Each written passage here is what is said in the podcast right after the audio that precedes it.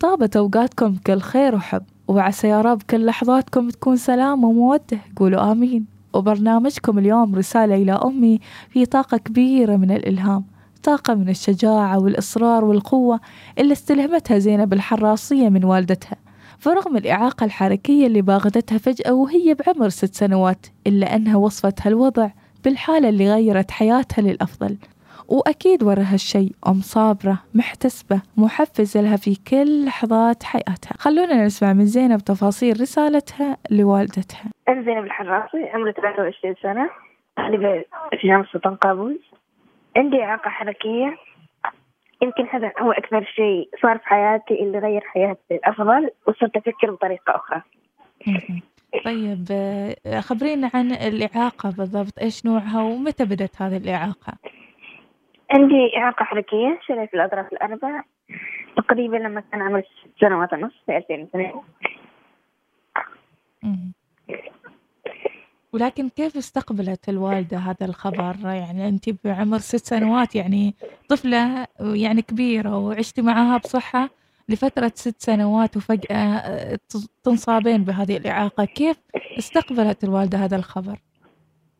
هو طبيعي ما راح يكون شيء سهل إنك عم بنتها بخير وعافية فجأة تشوفها صريحة الفراش بدون أي سابق إنذار، يعني ما تقدر تتحرك ولا تقدر تتنفس، كان صعب.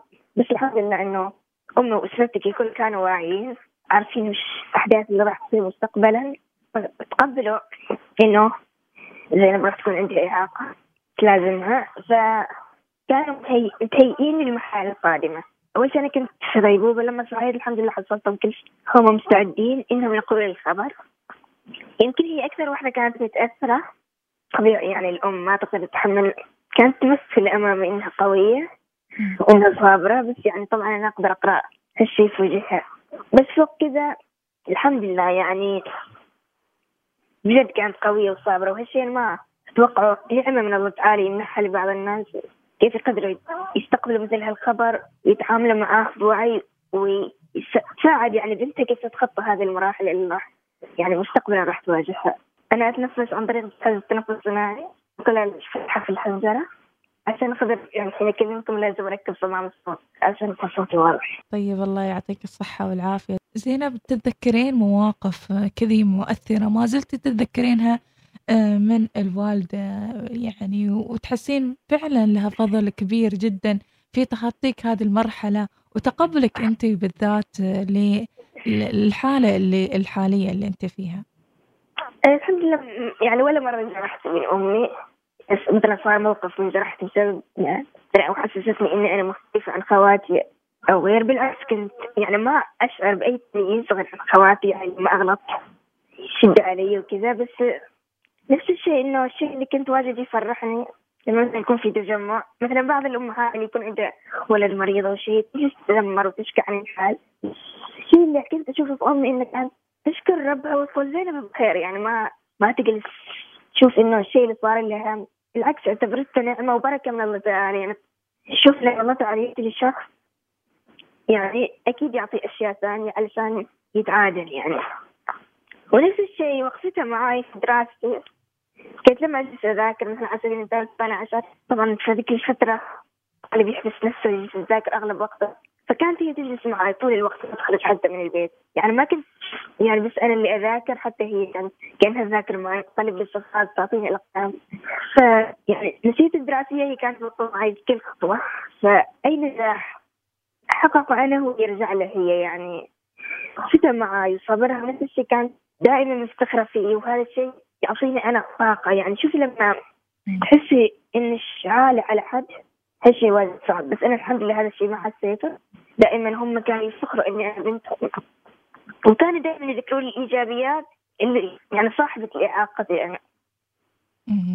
يعني هذا كان سبب قوتك يعني لمواصلة مسيرتك الجامعية، وأيضا أيوة. يعني التفوق، إيش الإنجازات اللي حسيتيها هي يعني بسبب هذه القوة وأيضا بسبب وقفة الوالدة معك؟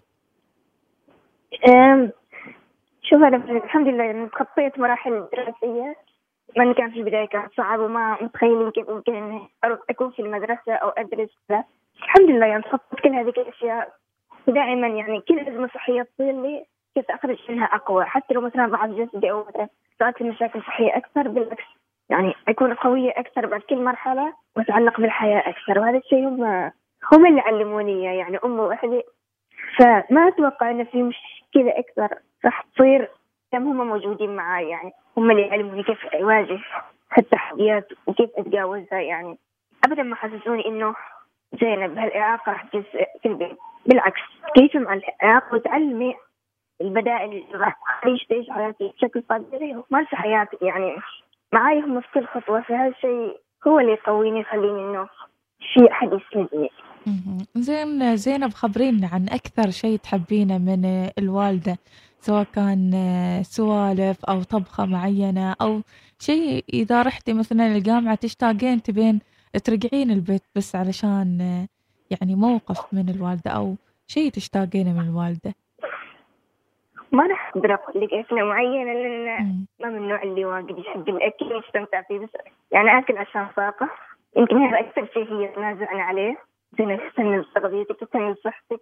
يعني لما سكنت في الجامعة يمكن أكثر شيء كانت حياتي هي صحتي وأكلي، لأنها تعرف إني ما أهتم بالأشياء كثير، فكان دائما توصيني إني أهتم بصحتك أهتم بصحتك لا ترهقي نفسك في الدراسة، أهم شيء الصحة. زين الحين البرنامج اسمه رسالة إلى أمي، رسالة حابة توجهينها لأمك ووالدتك أو حلم هي تريد تشوفك إنك محققتنه، أو حلم هي تريده إنه يتحقق لها وتتمنين إنه تحققي لها لهذا الحلم في الحياة؟ يمكن أكثر شيء أمي تتمنى إنه أكون بصحة وعافية، وإن شاء الله يعني ربنا يسهل الأمور. أريد أشكر على كل الصلاحيات اللي قدمتها في الوقت، حتى كل شيء كان أهم شيء إن أكون أنا مرتاحة مهما شكلت مقدر أوفي حقها. يعني إنه أمي ما بس قدمت الأشياء العادية اللي الأم تقدمها للابن، إنه أم تكون لشخص معاق ومريض هذا الشيء يكون أصعب أكثر تحديات، وأنا أشوف أمي أجحد فهم التحدي. يعني شكرا لك زينب، وشكرا لإصرارك وشكرا لقوتك اللي خذتيها من الوالدة. زينب نتمنى لك التوفيق بإذن الله. شكرا زينب، شكرا لك، بارك الله فيك. ومثل ما كنا نقول ونردد، الأمهات مثل الأوتاد تثبتنا على هالحياة في أحسن الظروف وأصعبها علشان نواجهها بكل حب ورحابة صدر، وهذا اللي أكدته لنا الطالبة المتفوقة زينب الحراصية. خليكم باكر مثبتين على الموجة علشان نتعرف الرسالة من راح تكون. باكر نترككم الحين في أمان الله، مع السلامة.